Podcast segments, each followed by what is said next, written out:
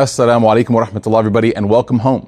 For the past few years, we've always started our programs with this statement, and we mean it, because community is a place that we all should call home. A place that gives us peace, a place that gives us tranquility, and a place that we know is going to be there. When Allah subhanahu wa ta'ala describes faith in the Quran, He mentions stability as being a requirement for faith to grow. Asluha thabit wa far'uha fis sama. That its roots are firm and its branches grow to the sky. If we don't have stability, if we don't have permanence, if we don't know that something is going to be there for us, then our faith won't be able to grow. This is why when the Prophet ﷺ came to Medina and made the migration, the hijrah with his companions, at that moment, when they arrived at their new permanent home, he said the beautiful phrase, Afshu salam, spread peace. Why? Because peace can be attained now that we have a place that we can call home. For the past five years, Roots has been able to be a part of so many people's lives, alhamdulillah, by the grace of Allah. And we're so honored to have that be a part of our legacy. But we've been doing it in temporary spaces. We've been doing it in hotel banquet halls, in masjid side rooms, in people's living rooms at home, and in temporary lease spaces where when we were signing the lease, we knew that this was not going to be there forever. But that can change.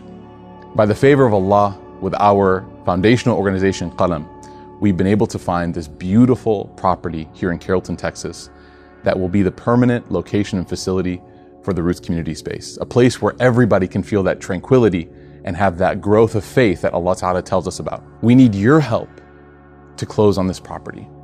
We need you to generously donate and contribute whatever you can, adding your name to this list of people that will help build and construct a permanent home for us to build the model community following the example of the Prophet Muhammad in Medina.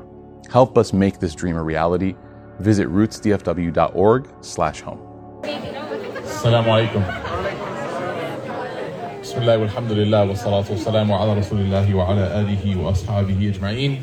Welcome home everybody. It's good to see everybody back. Alhamdulillah.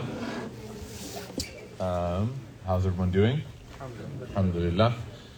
It's good to see and uh, it's, it's wonderful, alhamdulillah, to, to see everyone coming back here on a Monday to get closer to the book of Allah subhanahu wa ta'ala. You know, it's important, um, especially when you do something like a lot over and over again and it's repetitive. Uh, something like salah, for example, um, or even like from, from, from yearly things that you do, Ramadan, like we all, inshallah, are anticipating Ramadan, which is uh, now about 45 days away, subhanAllah. May Allah Ta'ala allow us to arrive there and to benefit from it.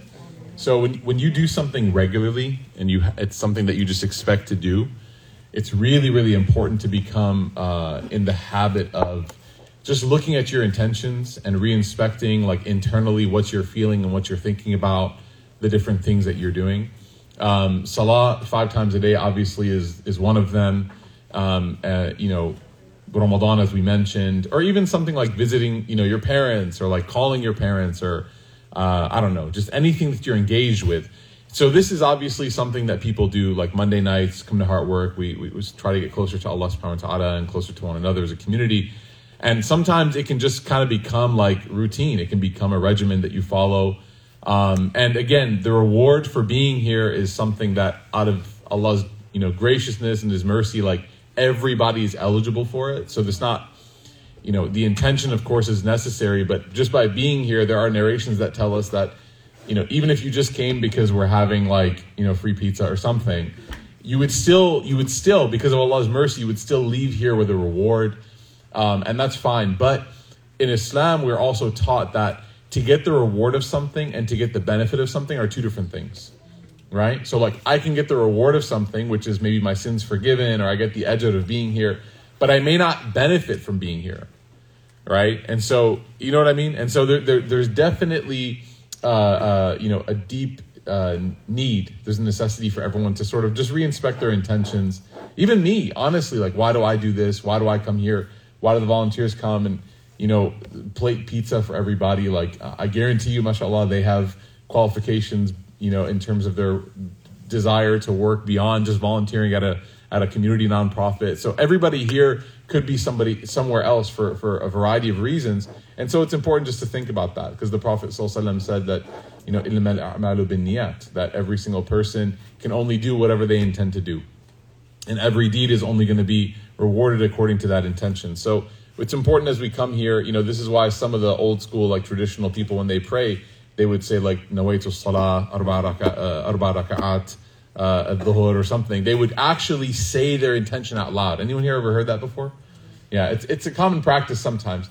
It's not necessary, and I don't want people to get caught up in that. Like you don't have to do it. And especially in the Hanafis, they say like, well, if you're praying at sunset, it's like self-evident that it's Maghrib. You don't have to state self-evident things.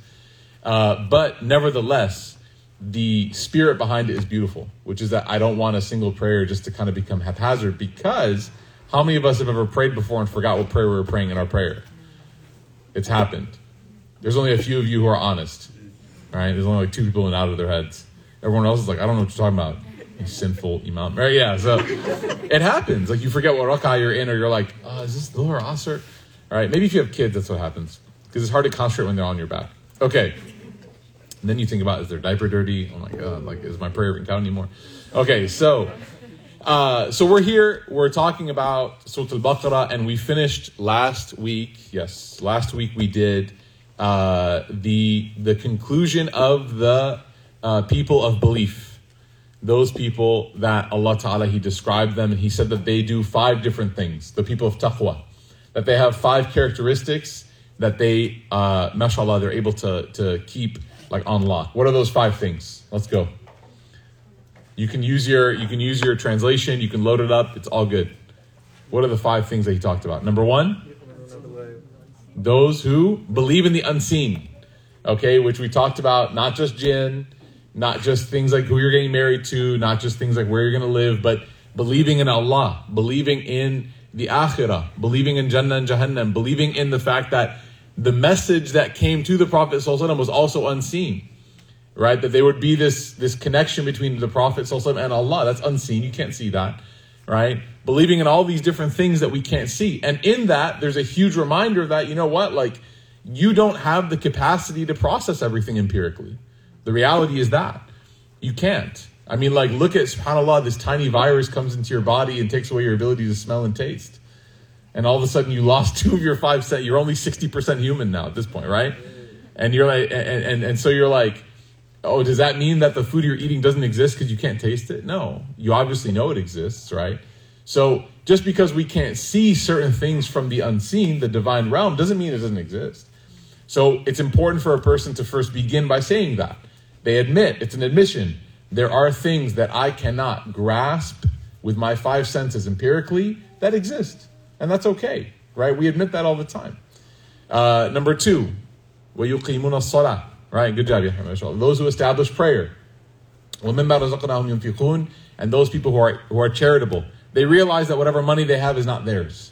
And so they, as a result of that, when you think that the money you have is not yours, you're actually a lot more free in just giving it because you realize like, okay, well, the one who gave it to me is telling slash asking me to give. So like, what right do I have to withhold from that? Okay? وَالَّذِينَ يُؤْمِنُونَ بِمَا أُنزِلَ إِلَيْكَ وَمَا أُنزِلَ مِن قَبْلِكَ Those who believe in the, all the revealed scriptures. Not just this, the fact that the Quran is revealed. That's one of them. But you also have to acknowledge that whatever scripture came down from Allah to any messenger was also divine before it was altered by humankind. And that's something that helps Muslims reconcile this age old question of how do we know we're right? How do we know we're right? Well, you know you're right because you've always been right. Right? Whether or not you were in the ummah of Musa, or the, Musa, eh, the ummah of Ibrahim, or Musa, eh, the ummah of Isa, or Dawood, or Sulaiman, or any of these ummah, you would have been correct if you were on God's religion. And it just so happens that you're in the ummah of the Prophet, alhamdulillah, and that the text that was revealed in this moment that you exist is called the Quran, and that that's the, the, the conclusion of the, of the Sharia as we know it. Okay? So that's the fourth. And then the fifth is وَبِالْآخِرَةِ هُمْ يُقِينُونَ And in the afterlife, they have absolute certainty that there's no doubt. Right? It's not like, well, I don't know, maybe, maybe it's real, maybe it's not. No, we actually believe. It doesn't mean that we're always perfect, but we know. And that gives us a sense of justice and consolation. It's a therapeutic effect on the heart of the person. It also is an effect of, of, of warning, of maybe a little bit of intimidation. But the reality is there that there's no way that all of this could exist in perfect harmony, in such beautiful concert with one another, with this being the end. Like you just die and that's it, halas, like that makes no sense. Okay? أولئك على هدى من ربهم وأولئك هم المفلحون. Those people are the ones who are truly on guidance from their Lord and they are the ones who are successful. We finished the last bit of the last session with this idea of what is success. We talked about success being like many different things. Isn't it true that success changes for each person, even like at different stages of your life? What was success to you guys when you were kids? Do you remember? Charizard. Charizard. Like the card, you mean? Oh, yeah. Yeah, mashallah. Exactly. Absolutely. Like getting a Pokemon card that you were looking for and then realizing how amazing you were for having that. Right? What else is success when you were a kid? Convincing your parents to let you sleep over at your friend's house? The age old struggle. Grades, someone said grades. Academics, okay? Yeah. What else? What was success for you? Yeah. Being a superhero, right? Seems like we're going back in age. Unless you're like, no, it's still kind of a thing, actually. I'm trying, right? Wearing hockey pads. Uh. Anyone else? You guys, anyone remember the brand Airwalk, the shoes? You guys remember that? No? That was like a big deal, man. As a kid who grew up on Payless, getting Airwalks was like the thing. I remember, man. Eid, 2007. No, not 2007. 2000 and sorry, 2001. 2001. Right? Getting Airwalks from my parents, and I was like, that's it. Like I'm number one in the rankings of cool in the world. That's it. It was success, and it changes because then success changes like making the varsity team, and then you get into college. Is like getting into college, right? Getting into the university you want to get into, right? For me, I went to community college for two years, and then I transferred. So when I transferred, like all of my du'as were like for for for Ramadan for two years were like, oh Allah, please let me get into university. Oh Allah, there's a better MSA there. Oh Allah, right? That was my du'as. And then of course, once you're in college, it's marriage, right? And then after marriage, it might be getting a job, whatever. Or maybe it's the other way around. Sorry, for me, it was marriage. I got married young and then I got a job. But some, most people, I guess, get a job and then get married. Most normal people. I'm not normal. Uh, and then you know, you know, and some people it's still making du'a for a, a companionship and may Allah Taala make it easy. Whatever you're looking for, you know, you beg Allah for that. That's your that's your barometer of success. That's your falah. That's like what you're looking for. So when Allah Taala tells us what success is here, al muflihun, these are the people who are successful with a capital S, like on the day of judgment. Because every single thing, if you put anything over infinity, it equals what, math people? Zero. Very good. So whatever moment, I need prizes for, for the audience. I actually have prizes. Okay. I have a Roots pen. Can you please pass this back to her? Mashallah. Okay. I have a Roots pen. That's the only one. That's like one of one, by the way. Okay. That's like an NFT. That's like a real life NFT. It's actually a fungible token. okay. Anyways, whoever said it, sorry. Yeah, just keep it, mashallah. Okay, so it's zero. Whatever you put over infinity is zero because when you compare anything finite to the infinite, it means nothing. So think about it, on the day of judgment, you're gonna like what are the people in the day of judgment gonna say? The Quran tells us. Like, oh my God, like why did I waste my time? We were only there for a day, we were only there for an hour, we were only there for a moment. Like these years that you're here, where you're sitting and it feels like either it's dragging or it's going very fast or whatever. Whether you're basically if it's dragging, you know, you're like somewhere you don't want to be, like waiting for your license at the DMV. when it's going very fast, you're like on vacation. Whether or not, whatever it was, like you're just gonna look back and be like, that was nothing. It was like being at a stoplight. It was insignificant. Can you even remember what how many stoplights you had on the way here? You can't. It doesn't even cross your mind. So when you are met with that success, all of these minor versions of success here, they don't actually even register anymore. Like your consciousness can't even grasp them. People will forget. What do we used to do back then? Why did we even try to do that? And subhanAllah, those people who attain success, they will look back and they'll say, like, man, those all those successes that we looked for, like they meant nothing. The interesting thing about the word falah, okay, falah and falah, okay, is that it has a meaning in Arabic that also has like a lot of wisdom for us. Anyone here fallahi? Right? From the blood? Okay. So there's people who are like baladi, madani, and fallahi. Fallahi in Arabic means that you're from what? Like a village, because you're what? A farmer, right? Farmers from villages. You don't find farmers in cities. That's why Mecca and Medina are very different. Because Mecca was like a, a metropolitan vibe. Mecca had no fertile land to, to, to uh, to turn over and to plant with. Medina is like a garden. I mean, it's a date palm tree heaven. So it's very different uh, personalities for the city itself. And the word falah in Arabic means the one who farms. And interestingly enough, the, the, the Arabs, they tied together this root word to show you that part of being successful is adopting the personality of a farmer. That if you want to be successful, it's like you're it's like you're you're, you're harvesting your life. And I actually looked up, I Googled this, right? Because I'm a city slicker. What does it take to be a farmer? Name the steps for farming. I know there's a bunch of people here, maybe who like, you guys, you know, during the pandemic, you grew mint for the first time or something, right? we tried. Uh, you know, mint's easy. I think we had basil. Basil at the like basil was our house smelled like a, a pasta restaurant. It was nuts. Um, so there's a couple things, and again, this is important to understand because these metaphors exist for a reason. Allah Ta'ala doesn't just use with His infinite knowledge and wisdom certain words pointlessly. Even the Prophet when he uses certain metaphors, the more you dig deep into the metaphor, the more you're like, wow, like layers start to become uh, unraveled. So the first thing farmers do is they what? They prep the soil. They make sure that wherever they're planting, whatever they're investing into is worth it. And the believer has to do this. Like, how much does the Prophet talk about the environment of the believer? The environment. That The person is only able to be like their friends. This isn't meant for a person to walk around and start alleging, like, you know, hypocrisy in their friend circle. No. It's meant to be a reminder that you're only going to become where you are. And this is why, like, when people talk about where to live, I was having a conversation with somebody uh, uh, uh, last week. He drove here from Houston and he came for heart to heart work and he was like, Yeah, you know, should I move to Dallas? And I was like, I don't know. Like, you know, and he's like, What's good here? And I was like, I mean, the food's not bad. You know, like you, Houston, I think, has a leg up on us. But I, I did say, I said, you know, our Friday khutbah schedule is pretty much unbeatable. I mean, like, you can either go to like Sheikh Omar Suleiman, you can go to Sheikh Abdul Nasser, Mufti Kamani, like, you have Sheikh Mikhail, you know, Sheikh Yasir Qadhi if you want to go uh, to, to Epic, like, wait, you know, the Plano side. You got all these, like, amazing, like, khatibs, and you're like, man, like, it's it's almost too much, right? And, and, and so I told him, and I, I told him, I said, you know, what, what are you thinking about when you're planning your move? And he said, I just want to be, like, in a good environment it's so rare for us to think like that.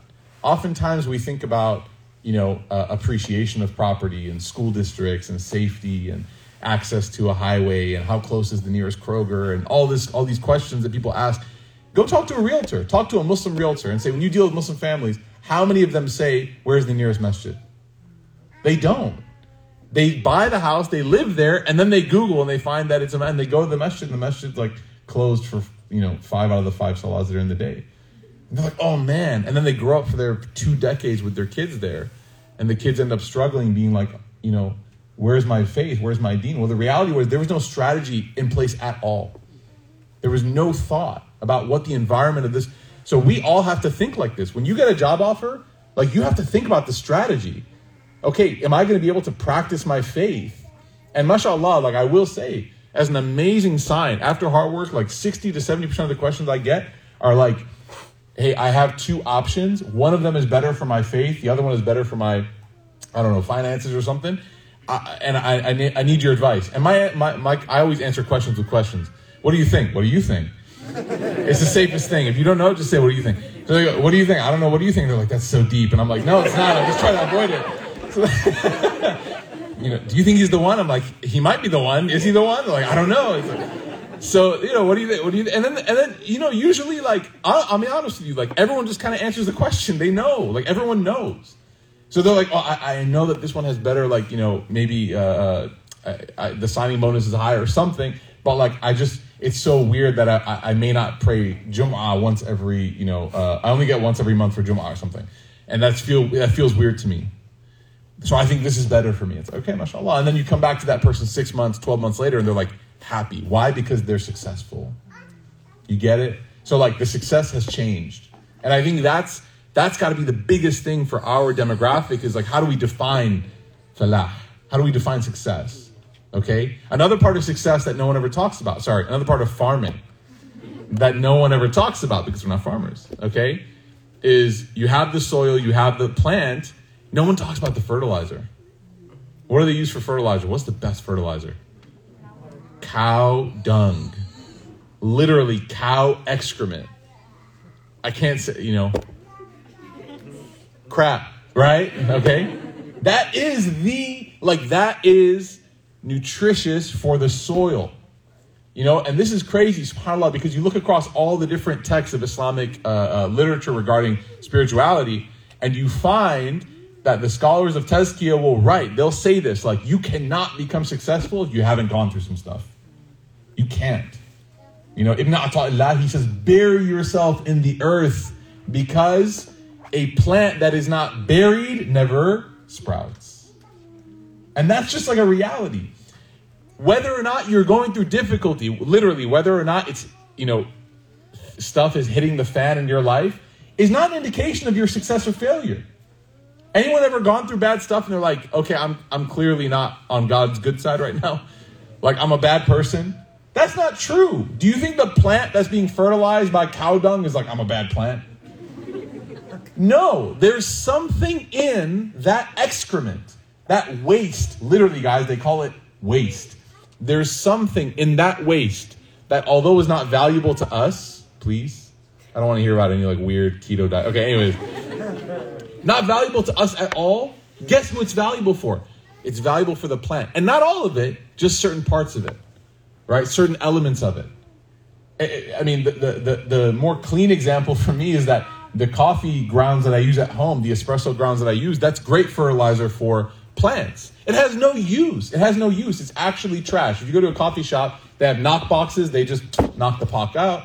The puck is gone. And there are people who are like green thumbs, they're gardeners. They come at the end of the day and they pick up all of those coffee grounds and they take it and they fertilize their gardens with that. Right? One person's trash is another person's treasure. Realizing that in whatever situation Allah has put you in, is your essential nutrients. Just like when we plant something, we're throwing waste on it, but we know that in it there's khair for the plant, right? There's a book that uh, that that, that Draw, I'm translating it. There's a book that I'm working on. It's called literally Fawaid al-Balwa wal-Mihan, the virtues and the benefits of trials and uh, uh, tests. And the scholar writes 17 reasons about why bad things happen, all the good things that come from it. You know what he says? somewhere along the way, he says something really profound. He goes, You know what's crazy? You would never know what uh, patience, perseverance, uh, resilience, all of these admirable traits, like the things that you talk about when you're getting interviewed. Describe yourself. You're like, I'm very resilient. Uh, I persevere. Uh, I'm a great team player. I'm patient with people. Like all these things that you describe yourself with, you wouldn't even know what that was if Allah didn't test you. You wouldn't know. How do you know what patience is if you've never been in a bad situation? How do you know what it's like to bounce back, being resilient, if you've never been knocked down? You wouldn't, right? So many things are proven to us in the moments when we are covered in waste. And that's when we realize without later on that we were actually being given nutrition spiritually the entire time. And then the last thing obviously is the irrigation, the harvesting, uh, the, the, the, the receiving of the plant it takes forever takes forever. You know, farmers plant their crops when? I'm asking, I don't know. Do you guys know? When? Six months in advance. Six months in advance, right? They plant and then they wait. And you know what? They don't have 100% return. There are some that they plant and it doesn't work out. Okay? But they have to wait and they have to trust and they have to follow the procedure. They have to trust the process. And in that trust, at the end, when the corn starts to come or when the you know the, the vegetables and the, and the fruits everything starts to bear the way that it's supposed to i don't know if you guys have ever actually taken care of a plant before without killing it in like two days. But when it starts to go like the way it's supposed to go there's a feeling of like man this is good right?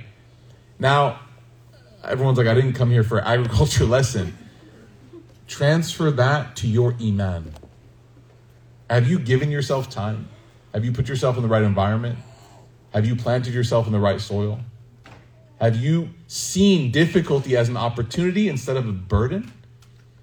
Have you been able to wait and give yourself time? Be patient with your own faith, right? Without getting frustrated and giving up. And then when you do have moments, you know, the scholars call them like futuhat. When you have that opening of faith, it might be like the last week of Ramadan, or it might be like when you're traveling to like an area, like let's say you go for Umrah or something. I don't know. It might just be a day you wake up for Fajr and you have that opening with Allah. Do you backtrack and walk away, or do you say, you know what, now I'm going to commit. I'm changing. I'm being different.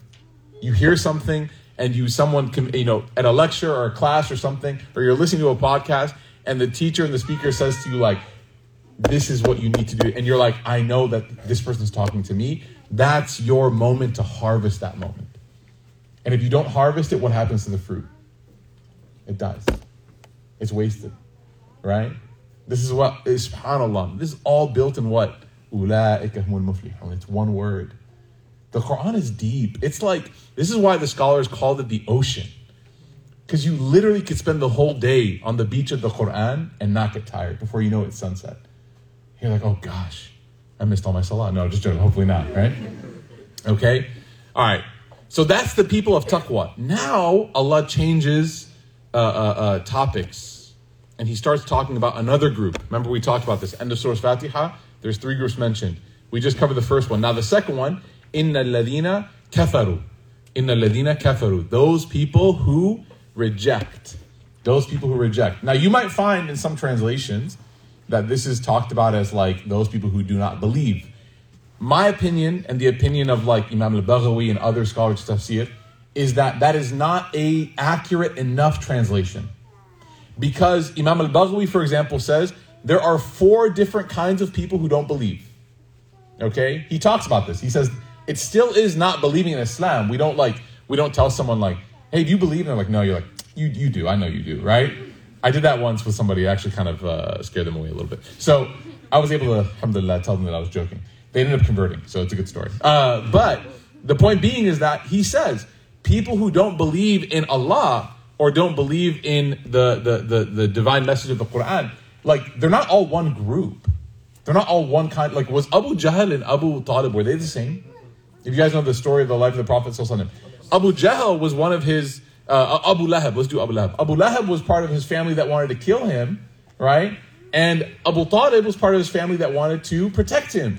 And Abu Talib was not a believer by majority consensus. He died, unfortunately, in a state of, of not accepting the Prophet as a messenger, even though he praised the message of Islam. And he actually even praised, as he called the deen of Muhammad, but he refused to accept it for a certain reason, namely because of the pressure of his friends and the people around him to abandon the, the belief of the forefathers. But like Abu Jahl and Abu Lahab were like on a path to kill the Prophet. Right? So we understand their, their disbelief is different. And this is important because as Muslims, it's important to not view everybody with such shutters in the world as being equivalent. It's important to understand the nuance that Allah has created within each person. And I think a lot of the problems with like the, the, the, the silos that Muslims live in is because they struggle to see that people are as different as their DNA. Like literally everyone is unique. And you know who appreciates your uniqueness? Allah. Like human beings can't do it. We look at two people from the same country and we say like, oh, you guys are like all, you guys are all the same, right? Like people like, you know, they mistake me uh, uh, for Imam Suhaib Webb. You know, you're like, sorry, you guys all look the same, all right? I'm like, okay. It doesn't help that one time Imam Suhaib went along with it uh, in an elevator. They're like, are you guys related? And he's like, yeah, he's my son, Mark Webb. You know, uh, this is how the human mind works, right? Piaget said that we have these these these schemas that we exist in, like these boxes in our mind, and we like to place things in boxes. And the more intelligent a person, the more boxes they have.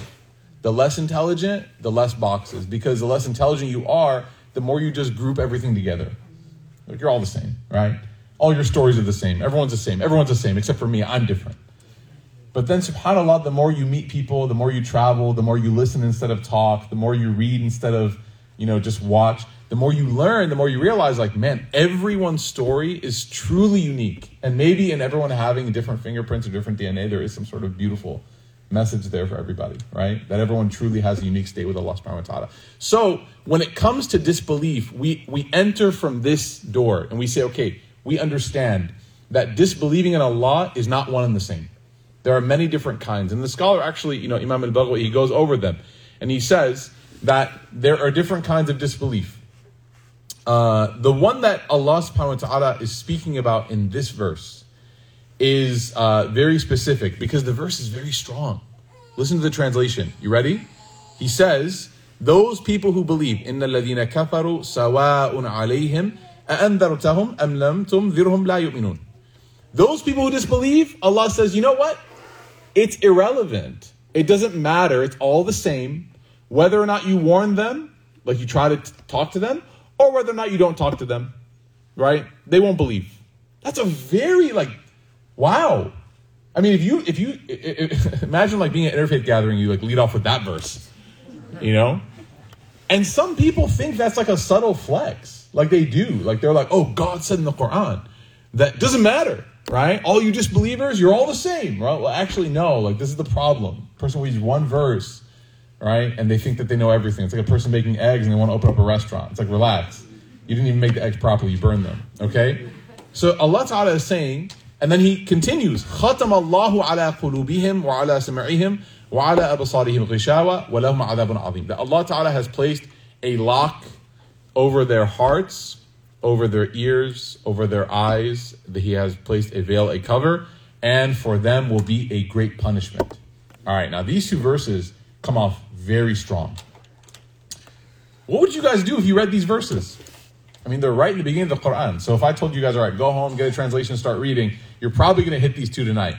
What do you do? How do you how do you process this? I'm going to ask it next week at Heart Work. Or you're like, thank God, I believe. How do you handle this? No, seriously. I mean, my thoughts are that if you have that consciousness of fear that you're in that category, you probably aren't the person who has the heart sealed. Okay, good start. I like that. Abdullah here, mashallah, says like if you have that consciousness or awareness of concern, like God, I hope I'm not from that, then it's probably a good sign, right? Like if you're concerned, it's good. Very good. Good start. Yeah, yeah. I, I always think about like for the people that I know who are not Muslim, Mm. they read it, whether it would drive them away. So that always lingers in my Mm. mind. Exactly. This is a very, and I thank you for being honest. It's like, that's the joke that I made about interfaith. Like, would you lead off with this? Is this what you like on Eid? Your coworker's like, tell us about Islam. You're like, well, it doesn't matter if I tell you or not. You're all going to hell anyways. Like, there, you know what I mean? And and and here's the other thing. So he said, like, I'm worried that it, like if this verse gets out, like we're in trouble. No one's gonna become Muslim anymore. Here's the thing: this verses have been here for 1400 plus years, and we've been okay. So listen to this. This is very very important, right? The Quran, when you read it, can never be isolated to one verse. Like when you want to talk about a topic or a theme in the Quran, this one's talking about disbelief you know, the first step is not just to stop at one verse, but you have to now gather all the different verses that discuss this this this theme, this topic. And in order to do that, you have to be knowledgeable enough to even know where those things are. So really no judgments can be pronounced on this. The second thing is, and this is why I want to kind of take a moment here and say that if you read the Quran or if you're recommending people read the Quran, anyone here ever asked me, like, hey, what book should I give my friend or my coworker or like my significant other or some, what book should I give them? They're, they're learning about Islam. What do I always tell people? Sirah. Very good. Not that the Quran is not valuable and important, of course not. Astaghfirullah. But you have to read it with the Sirah. Because as Aisha said, anha, the Prophet was a walking Quran. His life explains the Quran. So if you engage in this, okay, if you engage in this in this book and you don't have the the, the context, the backdrop, the environment of the life of the Prophet the historical ignorance is going to lead you to make a lot of assumptions that are false. So when you open up this tafsir, you come across a very interesting explanation. When was this verse revealed? This is a whole science. When was this verse revealed? I see that, mashallah, our, our, our youngest student is anxious. She wants to know. Okay, so, mashallah, you're totally good, by the way. Uh, this verse was revealed after the Battle of Badr. And it was talking about specific individuals that Allah subhanahu wa ta'ala had declared and said that after the Prophet spent more than a decade talking to them, reasoning with them, encouraging them. And in fact, I'll take it even a step further. In private, they acknowledged that Islam was true. In private, they did. There's an entire story. The Prophet in Mecca used to go, he used to recite Quran by the Kaaba, and he used to do it in the middle of the night so no one could see him and he wouldn't be bothered and harassed by the Quraysh. And there were, you know, the Kaaba is a cube structure, so how many sides are available if he's on one? Everyone's like, carry the two, subtract, you know, square root. Three, there's three left. If he's reciting in front of one, there's three sides available to, you know, if everyone gets a side. I should have clarified, that's a bad question. So he's reciting, and you have Akhnas bin Shuraik, you have uh, uh, Abu Jahl, you have these people, they're all going to listen because they are enamored by this Quran. They cannot get enough of it. They're literally like head over heels. I mean, they're, they're, they're forsaking their sleep and their beds to go and listen to the Prophet recite. Okay? Check this out. At the end of one of those sessions, they all leave, but they all don't know that they're there. Each of them thinks that they're alone. The Prophet thinks he's alone. You know, they all think that they're alone. So they all leave. On the way out, the three of those who were the enemies, self-proclaimed enemies of the Prophet they bump into each other. And they're like, oh, what are you doing here? And like, I just want some Zamzam. You know, like, I forgot my bow and arrow, you know, by the Rukn Yamani or something. So they all made up some excuses. So then finally, I believe it was Abu Jahl, he says, like, look, we all know why we're here. Like, we're listening to this. Even, even Omar, before he converted, he used to go and he used to hide inside the cloth of the Kaaba so that he could listen to it. And there's a beautiful story. It's too long to tell, but there's a beautiful story. And basically, he's narrating this after he converted. He said, Every thought I had, the next verse responded to my thought. Even the one that said, How does he know I'm, I'm thinking this? He must be a magician. Allah Ta'ala then responded and said, He's not a magician. so they loved it. Like they were like, they believed. They were all in, right? Now, what created like a difference between Umar and like Abu Jahl or Akhnas or any of these people?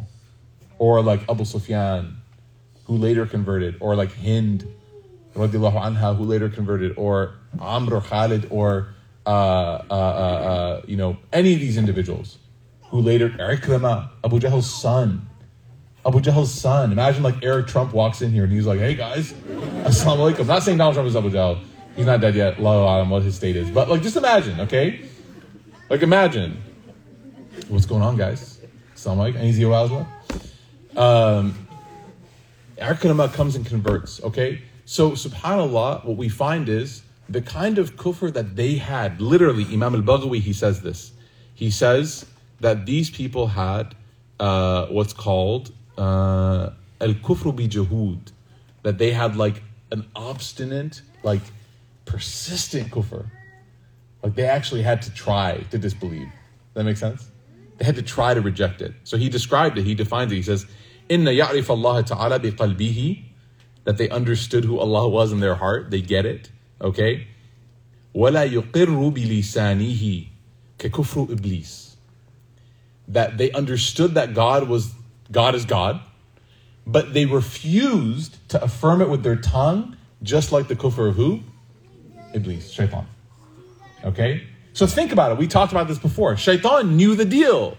Shaitan knows what's up. Like he is not a disbeliever because of the same reason why many people disbelieve. Many people who disbelieve or don't believe, they are sincerely waiting for something, a sign or something, right? They, they're genuinely skeptical. Iblis was genuinely uh, uh, resentful. He, he has nothing to be skeptical about, right? Many of us are like, does God exist? Iblis is like talking to Allah. We're like, does Jannah, Jannah and Jahannam, are they real? Iblis is like, he's, he's there. He sees it. He's been in the garden earlier as Iblis before Shaitan. So the whole point being is that there are different kinds of kufr. So when Allah subhanahu wa ta'ala is talking about this kind of kufr, when he's talking about this kind of consequence for those who disbelieve, he's not talking about everybody. He's talking about a very specific group of people. These are the people who at night would go and listen to the Prophet read Quran and would be in love with it, but because of their status and their business and their leadership was threatened by this, during the day they would throw dead animals on the back of the Prophet and they would beat him as much as they could. That kind of kufr, if you think about it, if we talk about like the same person can contain those two elements inside of them, that at night they're going and lovingly listening, and in the morning they're harassing and attacking, we would define that as insanity. We would define that as like some sort of dysfunction. Like you have such an issue with this person's message that you physically beat him and his followers, but at night you go and you listen to it and you love it. That that there's something not right in the heart of that person. That's what Allah is saying. And he's saying you've become so obsessed with your arrogance and and and digging yourself in and saying no, there is no God above me. Right? You become so obsessed with that that you refuse to accept truth as it is plain. And you know it's true because you're listening and you enjoy it and you agree with it. But in public, you won't utter it. That's what Allah's talking about. Okay? So, why is it important? Why did I just go on that huge tangent? Because the Quran is for everybody. Everybody can open the Quran and read it and be like, wow, that's amazing. I benefited. Time to go to work, time to go to sleep, time to go. Okay, I get my five, ten minutes in a day. But we all have to agree on something. Can we agree? Handshake, everybody? For the guys, and then air handshake. All right, okay? Can we agree? Without access to knowledge or being able to ask questions, don't ever come to a definite a definite conclusion about anything. Right? Just like I wouldn't medically, right? Like I'm not a doctor. I you know, last night in my family we were having like a medical conversation. Something was happen happening of medical nature. Okay? I'm trying to be as vague as possible, as you can tell. There was something medically happening in the world last night, okay?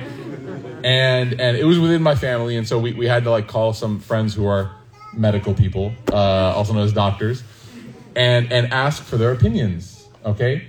And everybody in the family who's not a doctor, there's nobody. My brother is, but on this side of the family, there's nobody that's a doctor. Uh, uh, everybody was was kind of like offering their thoughts as to what should happen and what should be done. And then we go and speak to the doctor, and he's like, uh, You're all wrong, and I'm very happy you called me. Because had you listened to any one of you, like this could have become really sad. It could have been a sad night, right? And so he said, Here's what you do call in a prescription, go pick it up, call me, you know, take two of these, call me in the morning, basically, right? And 12 hours later, check in on the, in, the family member, things are going better, alhamdulillah. See what happens with knowledge? something that could have been tragic, like devastating. We're talking loss of life. I'm not trying to I'm not trying to make things light here, but like we're talking loss of life. Led to a recovery within 12 hours that could have been, and I swear by Allah, devastating for the family. If we didn't all humble ourselves and submit to somebody who has actually been trained, working, practicing for now, like, I don't know, two decades, three decades. Okay? Now, a person's faith, much more delicate, right? Much more, the situation, the parallels are uncanny. And sometimes we trust our faith with Google or one auntie told me, no offense if any aunties are here, right? Or one uncle yelled at me one time, or I saw one time somebody said this, or yeah, I grew up hearing this would you ever like live your life medically? Would you walk into your PCP and be like, I know you told me this, but man, one auntie one time just told me, you know what I mean? You would never do that. And so we have to have the same level of reverence for what it takes to understand this stuff. Now, we can all look at medical advice and say, you know what, I should probably eat less red meat. I should probably walk every day, drink more water, right? These are things that, as a non healthcare professional, I get. I'm not trained, but I understand. And that's how I read the Quran as well. But if I need to go deeper and come to a definite conclusion about something, I got to go to the source. I have to have access to the source. MashaAllah. She's cheering me on. He? He's cheering me on. Okay. Okay, so now let's talk about this a little bit, the end of this verse, because the question naturally comes up. Allah has sealed their hearts, and He has sealed their ears, and He has covered their eyes. Very interesting. We talked about this before the eyes, the ears, and the hearts. What are these? They are what? Means of perception. Yeah, means of perception. Like you listen to something or you see something, and that allows you to process something. So Allah Ta'ala here in this verse is telling us You can never separate these three faculties. They cannot be separated. Whatever you hear, Imam Ghazali says it best. He says the quickest way for something to become a part of you is to watch it or to listen to it. It's the quickest way. Anyone here have memories you wish you didn't have? You know, that's why they say, like, they literally have warnings on the internet. You're scrolling and it's like, trigger warning, you know, or they say, like, not safe for, you know, this much or this age or whatever. Or they'll just say, like, you can't unsee some things, right? And again, I'm not trying to sound too dramatic, but like, there is a tacit admission in those statements that your heart, even in the secular world, right, where they can't explain the soul and does it exist or not, your heart is like a sponge. And your heart will take in whatever you allow your eyes and your ears to process. Okay? It will at least try. If the heart is receptive to it, it will take it in. If the heart is rejecting of it, then it will be able to push it away, for better or for worse. If the heart is sick and a person hears the beauty of the Quran, it won't really hit them. It won't register. If the person is super healthy, like their heart is so close to Allah, and they're in like the middle of like, I don't know, Rodeo Drive, or somewhere that's just like dunya on top of dunya, right? Dunya sandwich. They're gonna be there and it won't affect them at all. I once had a teacher, subhanAllah, he used to tell me that like the true pious person is not the person that just pulls away from society and goes and lives by themselves and goes and says, you know what, I don't want to be here anymore. I want to be, you know, I'm to go live in uh, Denton or something, right? Or, you know, I got to change that now because we're so close to it. Celina, right? Okay. Someone once told me that they moved to Dallas. I'm like, mashallah, where? They're like, Celina. I'm like, is that in Oklahoma? Right? Okay. Apparently, half the crowd here lives in Celina because they found that offensive. Okay, so, so the point being is that the teacher told me that you don't just if you want to protect your heart, you don't just like lift yourself up from the world and leave. Right? Like that's not true piety. True piety is having such a strong heart that you work on over time, that you build up over time, that like the things that used to rattle you don't rattle you anymore. You know, you used to be tempted by certain things. They don't tempt you anymore. And this happens with age too. Like as you get older, some certain aspects of things that used to be desirable to you, like are no longer desirable. My advice, don't force it. If you no longer want it, accept that as a gift from Allah and move on. There are certain activities, certain hobbies, certain habits that you will just naturally, like the way that your heart is, Allah has given you that tawfiq, that like you just won't want to do it anymore. Maybe even certain groups of friends. You know what? Like back in college, it was fun, I guess, to like do that, but like now it's not fun and I kind of want to get more serious or like, you know, just be a little bit more wholesome, as they say. Don't force yourself down a path that your heart is telling you not to go down. If your heart is pulling you in one way, just allow your heart to lead you, right? Choose people, as the Prophet ﷺ says, choose people that put you in situations that allow you to feel good about the deeds you're doing. Choose environments that allow you to feel good about the deeds you're doing and allow that heart to pull. So, the heart, if it's healthy, even if a person is hearing things that are like really problematic, of course, it still is like, it still is impacting, but it's not going to affect the person. And the other way is unfortunately true that if the heart is sick, like they can be literally in the uh, uh, uh, Haram Masjid in Mecca and it just won't impact. Right? So we ask Allah Ta'ala to purify our hearts so that when things are good, like our hearts receive them. That's why in the Quran there's an analogy that Allah gives where He talks about the land that is dry that doesn't receive water. Right? That it just, there's no water that can penetrate and bring forth vegetation. Doesn't matter how much rain happens. This land is dead land. There's no nutrients here.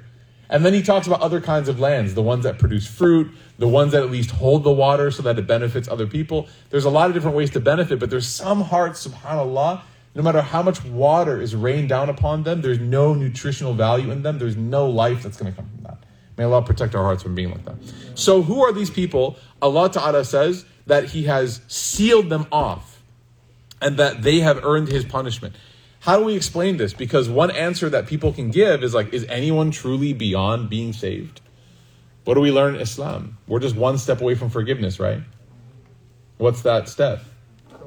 Toba, repentance. We're just we're all just one step away. I mean, you have people who literally the person who killed the Prophet Prophet's uncle, Hamza, and the person who commissioned that killing and disfigured him, and her husband, Abu Sufyan, Hind, and Wahshi We say about them, radiallahu anhum, may Allah be pleased with them, because after doing that act, which caused the Prophet so much pain, they all accepted Islam.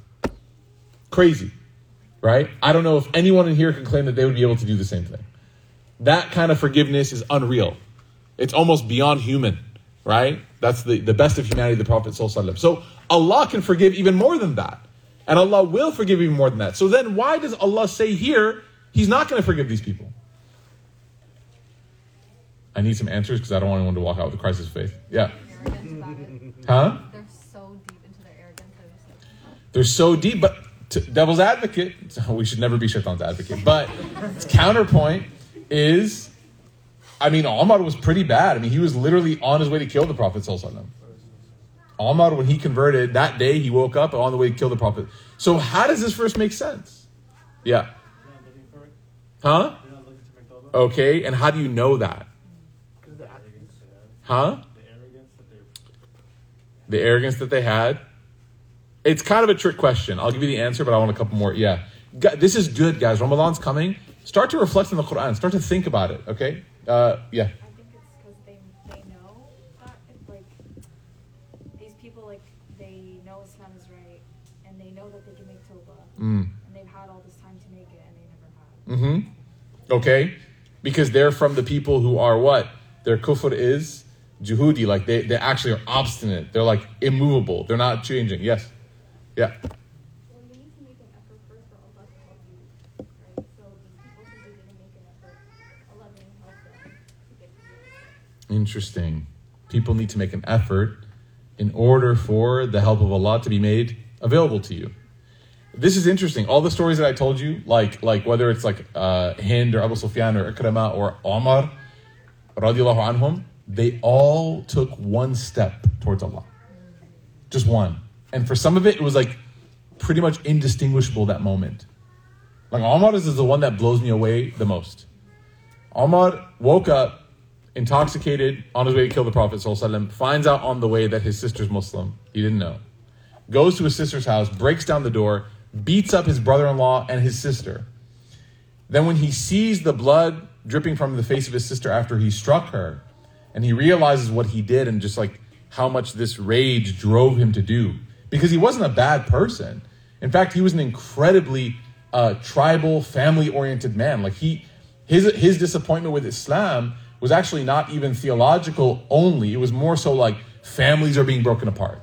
That was his issue. Okay, he was like make Arabia great again. Like that was his vibe. So he. Roots is a nonprofit organization. We don't have any political leanings whatsoever, right? Because it's either that or steal the money from Afghanistan. SubhanAllah, may Allah Ta'ala help our people. Lord Almighty. Okay, so we can only rely on Allah, man. So he has that moment, and you know what he says? And this is his one step. He just says to his sister, who has blood dripping from her face, Can I see it? That's all he says. Can I see what you're reading? And she says, No. she says, You're impure. You have to go wash up. He goes and washes up, and then he reads it. That was the only step he took. Can I just read it?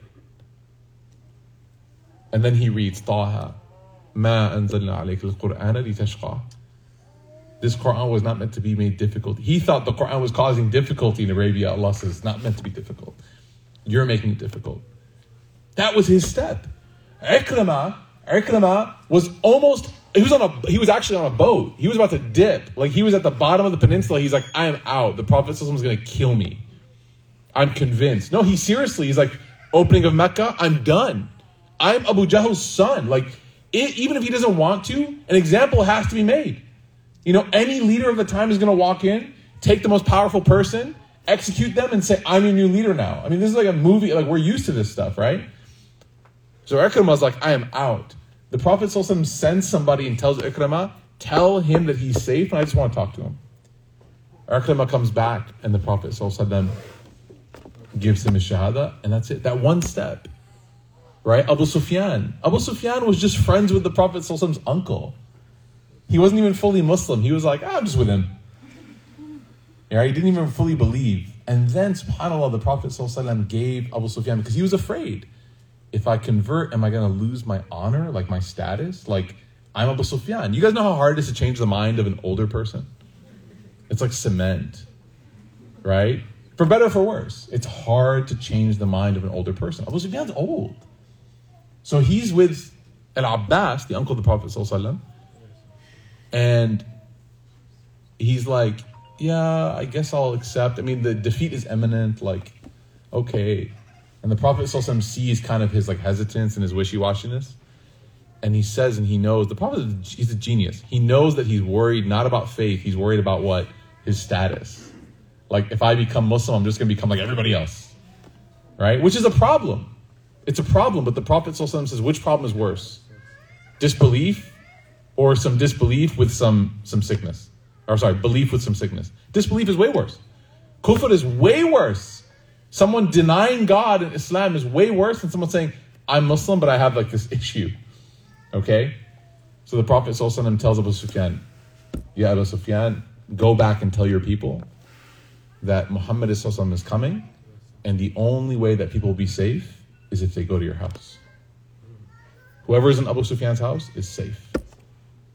And Abu Sufyan hears that and he's like, What? Me? Yes, you. You're their leader. Whoever's with you, they're safe. Of course, everyone was safe for that day, right? You learn about Fatah Makkah, it's, it's the conquest of no blood, subhanAllah. But see the genius? It just took one step. So, what's the difference with Abu Jahl, Abu Lahab, and these people? They didn't even have the sense to take one step. And so, Allah spoke about them, and in Arabic, it's, it's, it's, it's beautiful. He spoke about them in the past tense. In Arabic, the past tense means it's done, it's complete. They literally call it the perfect tense because it's no longer changeable. This is one of the miracles of the Quran. Abu Lahab, there's a whole surah about him. Tabbat yada abi wa tab. I know that the surah is like a childhood memorization one, but it's kind of dark. Okay? My son's like, let's memorize that one. I'm like, let's not. Let's go to Surah Kawthar. Inna ataynak al-Kawthar, right? Tabbat yada abi lahabin wa. Allah Ta'ala talks about the destruction that Abu Lahab laid upon himself and his wife, that they both destroyed themselves. This is happening while they're alive. Do you know what they have to do to try to like cause some issues here? All they have to do is say, La ilaha That's all he had to do. Say like three or four words, and now you've like injected all of this turmoil into the message of Islam because a, a now of course we have naskh and other things, but the point being is like that could have been a big shakeup, right? Oh, your your God revealed about me being in hellfire. That's interesting. Ashhadu an la ilaha illallah wa ashhadu an Muhammad. Even just fake it, dude. Just fake it. He couldn't even take one step. And as scary as this verse is,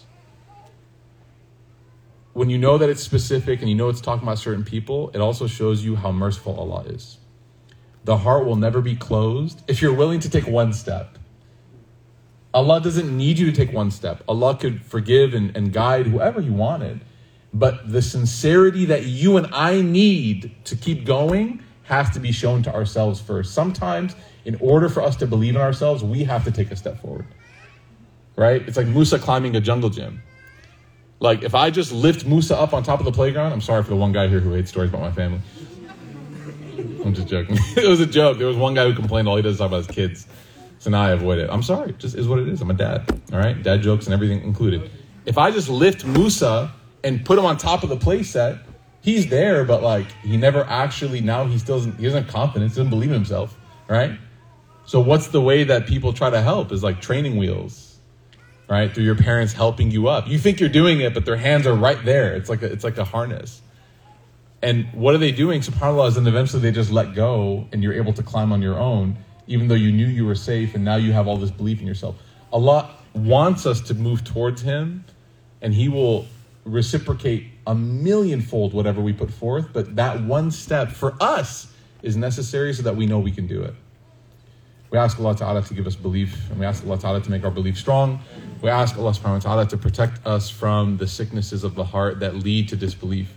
We ask Allah Ta'ala to make the Quran a nutrition that for our hearts that cannot be obtained anywhere else. We ask Allah Ta'ala to be a quenching of the thirst of our hearts that cannot be reached anywhere else. We ask Allah subhanahu wa ta'ala to allow us to reach Ramadan and benefit from it and benefit from His book. And we ask Allah ta'ala that anything we hear that we're able to act on it and to forgive us for our shortcomings. Ameen, ameen, ya Rabbil Alameen. Barakallahu feekum, everybody. Inshallah, just a couple announcements real quick. We have some of the brothers from uh, Tarteel here. I don't know if you guys have heard of this app before, Tarteel. Anybody? Really cool app. T A R T E E L. MashaAllah, I think raise their hands. MashaAllah, so we have two guys. Three, MashaAllah. It's like four, okay. We have four brothers here. Any more? Anyone else want to join the team? Quick while we're at it? Yeah, fine. Yeah, we got one back there. Okay. Uh, so this app is like one of the coolest apps in the world, mashallah. Legitimately, if you want to have some relation with the Quran and you want to learn the Quran and memorize it and read it correctly, uh, this app has harnessed the power of AI in order to allow every Muslim to be able to engage with the Quran, uh, whether they're looking for a verse or whether they're memorizing a verse, uh, to the point where things like you can recite two or three words, in the ladina katharu sawa'un, and then the rest of the verse will be found. Right? Or if I said in the ladina kathara sawa'in, then it would find it and correct me and it would say, "Hey, you need to stop scrolling through TikTok and start reading your Quran more because you're making mistakes." Okay, so this kind of development, Subhanallah, is like what's bringing a lot of pride to the Ummah of the Prophet Sallallahu That this stuff is, and they don't cut corners. Their production value is amazing, mashallah. May Allah Taala bless you guys. May Allah Taala give you guys the highest level of paradise. And I can't wait for you to show the Prophet Sallallahu how the app works in Jannah, inshallah. Uh, so please go ahead and download the app, inshallah, and support the brothers uh, who are who are developing it with your you know usage and your du'as and of course feedback and ratings, five star ratings, inshallah. Uh, and then and then on top of that, we also have Chai Chat this Friday, which is going to be our first. Uh, you know, it's our exploration of different pieces of media.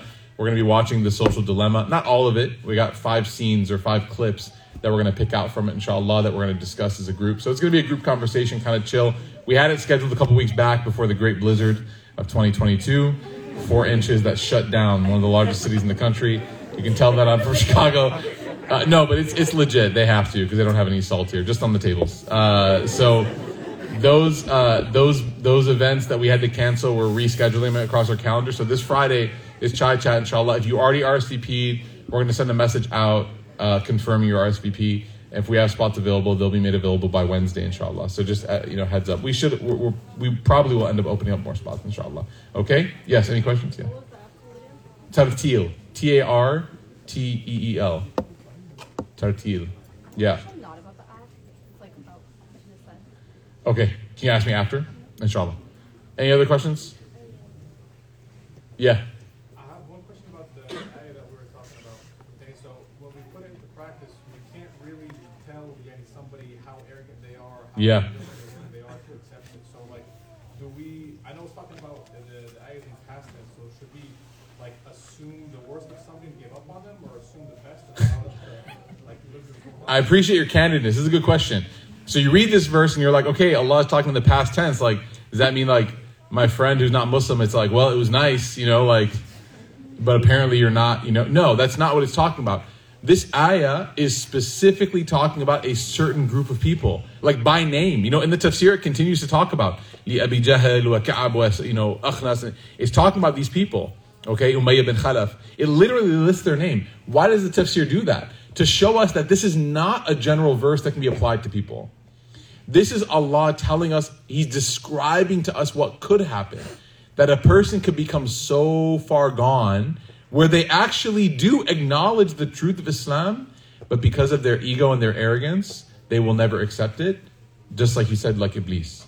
So, this, this uh, uh, important thing to understand this is a uh, ayah that is descriptive, not prescriptive descriptive. There are some verses that describe something, but they're not asking you to pronounce anything on anybody.